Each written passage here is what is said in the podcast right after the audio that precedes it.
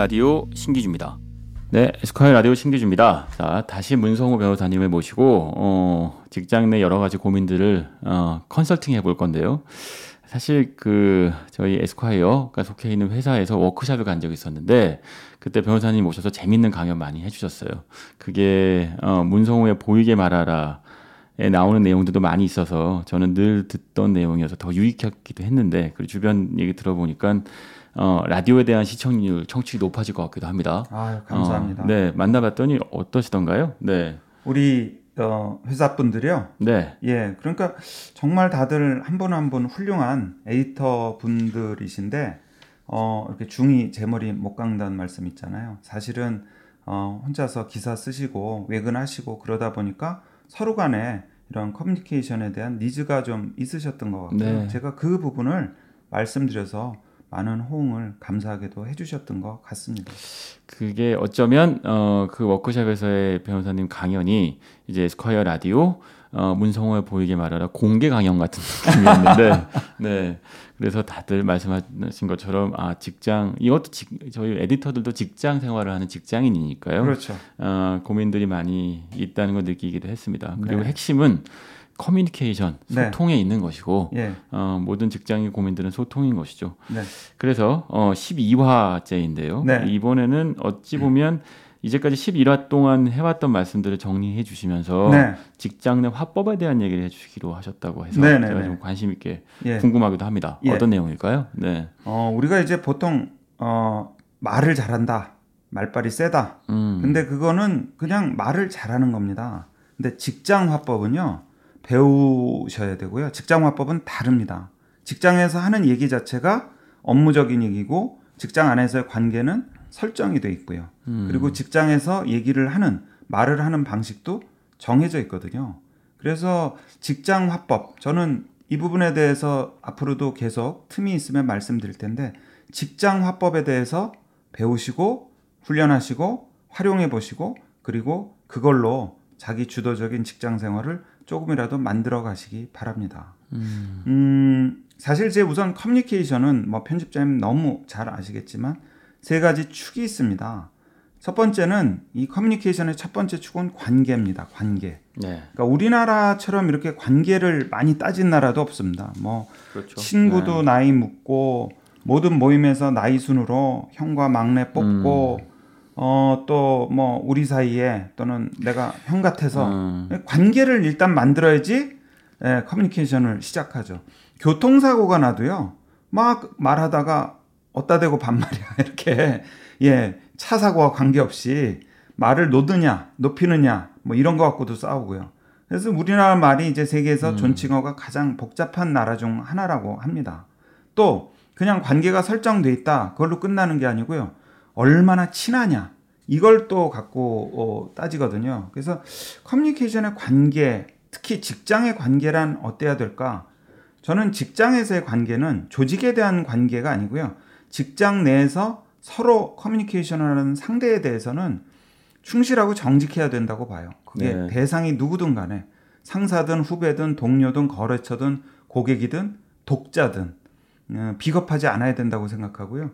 제가 그 에스콰이어라는 잡지를 유달리 좋아한 이유도 그 잡지 내내 보면요. 여러분들 독자 여러분들도 한번 그 시각으로 보십시오. 이 잡지 에스콰이어라는 잡지는 내용을 이렇게 그냥 읽으시기 전에 이 에스콰이어라는 잡지의 인격이 굉장히 충실하고 정직합니다. 그래서 관계의 충직함, 충실하고 정직한 커뮤니케이션 굉장히 필요하다고 생각을 합니다. 충직한 그러니까 그 관계 안에서 내가 누구고 상대방한테 어떤 예의를 지켜야 하고 네. 우리 사이의 관계는 무엇인가를 인지한 상태에서의 대화. 네네. 이게 사실 이건 아주 고급 음, 프로페셔널한 대화인데요. 예. 어, 사실 우리 대화 수준이라는 게 있잖아요. 평소에 예. 지나가다가 어, 거리에서 나오는 대화가 있고. 네네네. 어, 아, 그렇죠. 우리 늘 한국말 하지만 고급 어, 한국어 해당될 거라고 생각합니다. 예예. 두 번째는 무엇인가요? 네. 어, 두 번째 이제 내용인데요. 어, 사실 제가 이 사 차 산업혁명에 대해서 전문가는 아니지만 요즘 이렇게 커뮤니케이션의 또 하나의 간, 내용이 갖는 특징은 뭐냐면 무결성인 것 같아요. 그러니까 제가 요즘 이제 저는 아침에 매일 아침 신문을 여섯 개를 봅니다. 사실 그 신문 음. 여섯 개를 보면서 시간을 많이 보내기도 하고 인사이트도 많이 얻는데 네. 요즘 이렇게 신문기사나 또는 잡지나 이런 인쇄 매체들을 보면 남잖아요. 그러니까 에스엔에스는 이렇게 위아래로 올리고 내리거나 좌우로 넘기면 사실 지나가 버리거든요. 근데 인쇄 매체는 두 번씩 세 번씩 읽을 수 있어서 저는 이제 흥미있는 기사는 스크랩하거나 또 심지어 뜯고 복사해서 여러 번 보는데 제가 좋아하는 기사들의 특징은 무결함입니다. 그러니까 문을 딱 열면 어, 문을 닫아요. 좋은 기사들은 앞에 한 말 틀리고 뒤에 한 말 틀린 게 아니고요. 이 사 차 산업혁명의 그 무결성처럼 데이터의 정확성과 일관성을 유지하는 거죠. 그러니까 무인자동차는 사람 치면 안 되고요. 블록체인은 해킹이 돼선 안 되듯이 지금 이렇게 빠르게 변해가는 디지털 환경에서 오히려 내용은 무결해지기를 서로 바라는 것 같아요. 그러니까 비겁하지 않고 충실하고 정직한데 어, 내용은 점점 어, 무결해지는 어, 모순되지 않는 그런 내용을 바라는 것 같습니다. 그래서 여러분들 이렇게 커뮤니케이션 하실 때 관계는 충직한데 말이 앞뒤가 안 맞으면 어, 이게 뭔가 상식적이지 않은 그런 커뮤니케이터가 되는 거죠. 음. 어, 그러니까 제가 이 패친 선택의 기준이 있는데요. 어, 저는 아까 말씀드린 이 충직함처럼 패친이 저한테 친구 요청을 하거나 제가 또 친구 요청을 할 때 먼저 굉장히 도덕적이길 바랍니다. 이렇게 보면 그 품격이나 인격이 배어 나오거든요. 두 번째는 이제 유용함. 저한테 뭔가 도움되길 바라고 세 번째 매력적이길 바라는데요. 이 두 번째 유용함이 사실은 이렇게 보면 어, 그때그때 기분에 따라서 이렇게 에스엔에스를 하시는 분들이 아니고 일관되게 어떤 말씀을 지속적으로 물론 계산적이진 않을 수도 있지만 일관되게 하시는 분들이 있거든요. 그런 분들이 저는 참 좋아 보이더라고요. 음, 무결하다. 아. 네. 또 하나는 그 방식 자체가 무결하고 그 관계를 완벽하게 이해하고 있는 대화. 네. 그러면서도 상대방에 대한 관심 이런 것도 있어야 될 것 같기도 한데요. 아, 그럼요. 네. 세 번째 이게 가장 중요한데 방식은 섬세해야 됩니다. 음... 그러니까 약간 요즘 이렇게 혼돈하신 분들이 있어요. 뭐냐면 내용이 되게 섬세하고 방식이 완전 무결한 게 맞는 거 아닌가 이렇게 착각하시는 분들이 있는데요. 음... 그 반대입니다. 그러니까 내용이 섬세하고 싶어서 뭐 스토리텔링을 하고 각종 무슨 음. 대화 기법을 만드시는데 그게 아니에요. 내용은 견고하게 무결해야 됩니다. 음. 그걸 우리가 이제 소신이 있다고도 얘기하고요. 또 자기 주관이 있다고도 얘기하고요. 분명한 메시지가 있다고도 얘기를 하죠. 근데 반대로 방식은 섬세해야 됩니다. 우리가 종종 그 어, 예로 삼는 예를 들면 오바마의 스피치를 보면요. 내용은 굉장히 뚜렷해요. 분명하고요. 무결합니다. 근데 침묵을 통해서 메시지를 전달한다든지 또는 약간의 눈물을 보인다든지 방식은 굉장히 미국의 대통령이었음에도 불구하고 섬세한 겁니다. 그래서 이 디지털 시대에는 내용은 무결하고요. 방식은 거꾸로 어, 아날로그적으로 섬세해져야 된다고 저는 생각을 합니다. 음, 섬세해야 한다. 사실 이걸, 이걸 이제 어서티브 커뮤니케이션 이런 네. 표현을 쓴다는데 이게 뭐예요? 네. 한 십 년 전에 일본에서 이천칠 년인가 나온 책인데 일본의 이제 오쿠시 아유미라는 컨설턴트가 네. 쓴 책에서 만든 단어인데요. 아시다시피 이제 일본 분들은 조어를 잘하지 않습니까? 음. 그러니까 어떤 어, 주장한다, 내 얘기를 한다 그런 커뮤니케이션의 기법으로 그 당시 주장을 했고요. 음. 아마 요즘 이 어서티브 커뮤니케이션이 저는 저도 관심이 있는데 요즘 우리나라에서 점점 필요해질 것 같아요. 아. 네. 그러니까 이제 요 네 가지 특징을 그 컨설턴트는 얘기를 했습니다. 오쿠시 아유미는 예. 어서티브 커뮤니케이션의 네 가지 특징. 예. 그게 뭘까요? 첫 번째, 네.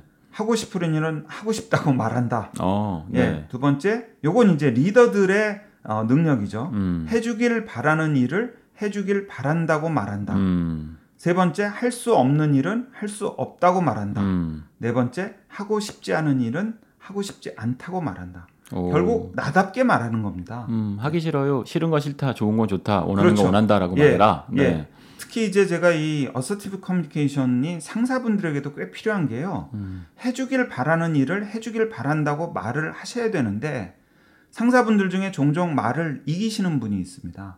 상사의 말은요.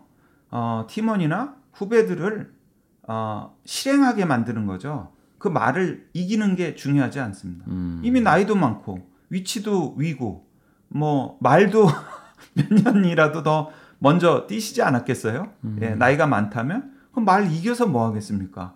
그죠? 이 상사는 반드시 후배들에게 일을 하게끔 자발적으로 몰입해서 하게끔 말을 하시는 방법을 아셔야 됩니다. 그래서 이게 단순히 그냥 내가 할 말 한다, 할 말 뱉어버린다 이게 아니고 어, 다른 사람에게 내가 얘기한 것에 대해서 예스를 끌어내고 그리고 그것을 실행하게 하는 화법을 얘기합니다. 음. 저는 이 어서티브 커뮤니케이션이라는 말을 어, 물론 책에서 인용을 하고 그 내용을 오늘 뭐 일부 인용을 하겠지만 제가 생각하는 지향하는 직장 화법과도 일치를 합니다. 아, 관계나 네. 내용과 방식을 본인이 설정하시고요. 그러면서 상사는 말로 이기려고 하지 말고 어, 후배 직원이 몰입해서 실행하게끔 만들어주셔야 되고요. 음. 또 후배 직원도 단순히 어떤 뭐 반감이나 아니면 그냥 답 없는 죄송합니다. 아무 의미 없는 죄송합니다를 하지 마시고요. 사과를 한다면 뭐에 대해서 사과해야 되는지 이런 부분에 대해서 서로 메시지가 또렷해지는 그러니까 음. 그게 내용이 무결한 거죠.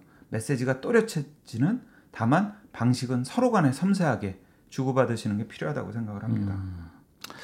그래서 근데 그 안에서 보면 어, 거절하는 것이 핵심일 수 있겠다 싶은데요. 어쨌든 네. 직장 안에서 예. 그 어, 어, 거절해야 되는 순간이 있어요. 근데 그 거절을 어떻게 할 것이냐에 따라서 예. 관계도 망가지고 잘못하면 네. 내용도 흠집이 생기고 네. 그리고 어, 섬세하려다가 보니 네. 어, 서로 상처를 입히기도 하고 그렇죠. 어서티브 커뮤니케이션에서 거절하는 방법은 뭔가요? 네. 어, 그 제가 이제 이전에 협상 교육을 하고 또 협상 공부를 해보니까 우리나라 사람들의 가장 큰 특징이 싫어지는 걸 싫어합니다. 상대방이 나를 싫어하는 것을 음. 싫어합니다. 네. 예. 그러다 보니까 웬만하면 좋게 보이려고 하고요. 음. 그래서 거절을 잘 못합니다. 음. 저도 이제 회사에서 어, 법무 실장, 법무 책임자를 오래 했는데요. 이제 회사에서 준법 경영을 구현하기 위해서 법무 실장의 승인을 종종 필요로 하는 경우가 있습니다. 아, 네. 씨이오까지 올라가기 음. 전에. 그럼 이제 많은 부서들이 요청을 합니다. 좀 이거 승인해라. 음. 예, 그 그래야지 씨이오까지 올라가지 않느냐. 사실 그그 그 경우에 어, 제가 보기에 적절하지 않아서 거절해야 될 경우가 많았고요. 음. 그때마다 저도 거절하는 방법에 대해서 상당히 고민했고 결국 그 거절이 뭐 인간관계 단절로도 현실적으로 이어진 적이 있죠. 뭐 네 종종 있었을 것 같기도 한데. 네네. 네. 어, 그래서 그럴 경우 어떻게 해야 아, 돼요? 이 거절하는 네. 방법을 제가 그때 알았으면 저도 활용했을 텐데 첫 번째. 애매하게 거절하지 않대요. 그러니까 거절은 되게 분명하게 음. 거절하고요. 두 번째, 억지로 들어주지 않다. 전 이게 가장 중요한 것 같아요. 그러니까 거절을 못해서 네. 타의적으로 할 수 없이 음. 예, 거절하기 힘들어서 들어주는 경우 있죠. 음. 예, 이 경우는 사실 여러 가지 그 어, 부차적인 부작용들을 낳습니다. 그러니까 상대방에 대해서 어떤 보상 심리도 커지고요. 음. 내가 그렇게 하기 싫은 거 해줬는데 라는 보상 심리도 커지고 결국은 그게 앙금이 돼서 뒤에 와서 터지는 경우가 많거든요. 그러니까 거절할 건 그냥 거절하고 억지로 하지 마시고요. 세 번째, 음, 하기 싫다가 아니고 도와주지 못한다. 협조할 수 없겠다. 할 수 없겠다. 라는 뜻을 밝히기 위해서 이유와 가능하다면 대안까지 얘기해 주시는 게 좋겠죠. 음. 그러니까 거절은요. 하기 싫다가 아니고 할 수 없다라는 그 메시지를 전해주셔야 된다는 겁니다. 할 수 없다. 네. 네, 할 수 없다. 그럼에도 불구하고 거절을 하게 되면 분명히 불편함이 남는데 네. 참 어려워요. 거절한다는 것이. 예. 그러니까 저는 이제 직장 화법이라고 얘기를 하면서 직장으로 국한한 이유가요. 저도 이제 썼던 방법인데 일로는 거절하고요. 음. 개인적으로는 또 그 아쉬움에 대해서 사과를 하고 또는 갈등을 치료하려고 노력을 했습니다. 음. 그러니까 제가 지금 말씀드리는 거절하는 건요. 일로 거절하는 겁니다. 일로. 물론 이제 뭐 회식 갈래, 밥 먹을래 이럴 때 거절하는 방법도 물론 포함되겠지만 어, 사실 제가 거절이라고 얘기를 하고 그 방법을 강조하는 것은 업무상 음. 예, 어, 결국 성과와 연동되는 나의 조직에서의 위치와 연동되는 그 업무에 대해서 거절하는 방법을 주로 말씀드리는 겁니다. 그렇군요. 사과에 대한 방법도 있고 네. 어, 또 칭찬에 대한 음, 얘기도 있을 텐데 예. 칭찬은 또 어떻게 해야 되나요? 칭찬은 아주 구체적으로 하셔야 됩니다. 어. 가능하면 여러 사람 앞에서. 음. 예. 그러니까 그 우리 연인 사이에 가끔 묻잖아요. 내가 뭐가 좋아? 어디가 좋아? 그럼 구체적으로 얘기를 하셔야죠. 그냥 가장, 좋아 그러면 가장 어려운 질문이에요. 예, 예, 예. 네. 예. 아빠가 네. 좋아, 엄마가 좋아 이후로 사실 네. 가장 어려운 질문인데 칭찬은 특히 업무상 칭찬은 구체적으로 해주셔야 됩니다.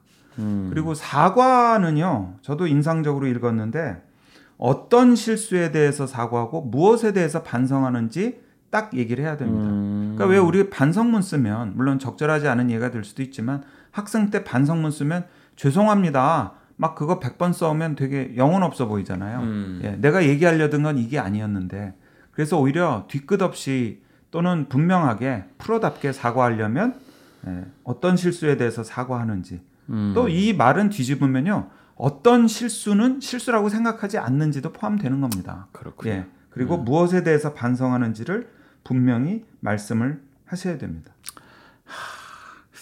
결국 직장 생활의 절 태반은 네. 말이고 예. 이 말을 얼마나 예. 세련되게 예. 무결하게 그리고 그 관계 적절하게 예. 티피오에 맞게 하느냐 예. 예. 이게 어, 직장에서 살아남느냐 또는 네. 성공하느냐 예. 어, 또는 힘드냐 상사병에 걸리냐 안 걸리냐 네. 지난 이유 예. 이런 것들을 결정하게 되겠군요. 예. 앞으로 이 워라벨 시대에 네. 어, 이 직장 화법에는 굉장히 중요해질 겁니다. 왜냐하면 일단 서로 얘기할 시간이 정해져 있어요. 이따 저녁 때 야근하면서 얘기하자. 이제 이렇게 안 되거든요. 음, 그렇죠. 네, 딱 정해진 네. 시간 안에 음. 얘기를 해야 됩니다. 근로 시간 안에 짧은 어, 그렇죠. 시간 안에 일도 하고 커뮤니케이션도 해야 되니까 그렇죠. 효율적으로 그러, 말을 해야죠. 네네. 네. 그러니까 더 정제되고 세련되고 그리고 훈련돼야 되는 거죠. 제가 이 상사병 시간에도 말씀드렸지만 제가 직장 화법을 어, 좀 익히시고자 말씀드린 이유는 고객이나 거래처나 상사나 후배로부터 작은 예스를 자꾸 받아내셔야 됩니다. 음. 나를 위해서, 나의 워라벨을 위해서, 나의 성과를 위해서 작은 예스를 자꾸 받아내셔야 되고요. 어떤 유튜브 보니까 음, 어떤 분이 사업을 하고자 하는데 본인이 너무 낯을 가려서 매일 거절될 부탁만 하고 다니셨더라고요. 음. 그래서 그걸 유튜브에 찍어서 올리셨어요. 말도 안 되는 네. 어, 부탁을 해서 매일 거절당하는데 훈련을 하셨더라고요.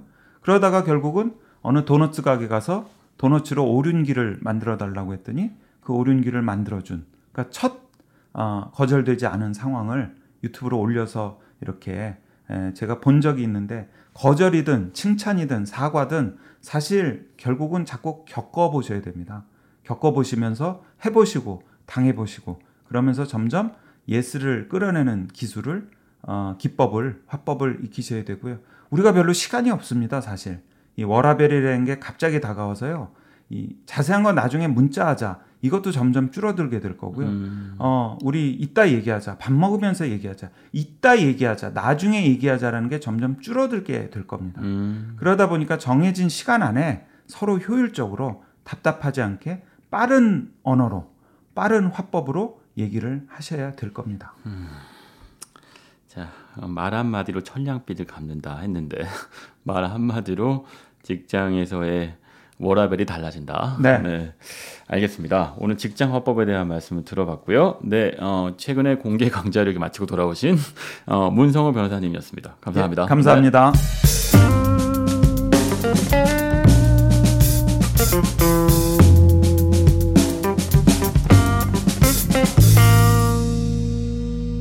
에스콰이어 라디오 신기주입니다.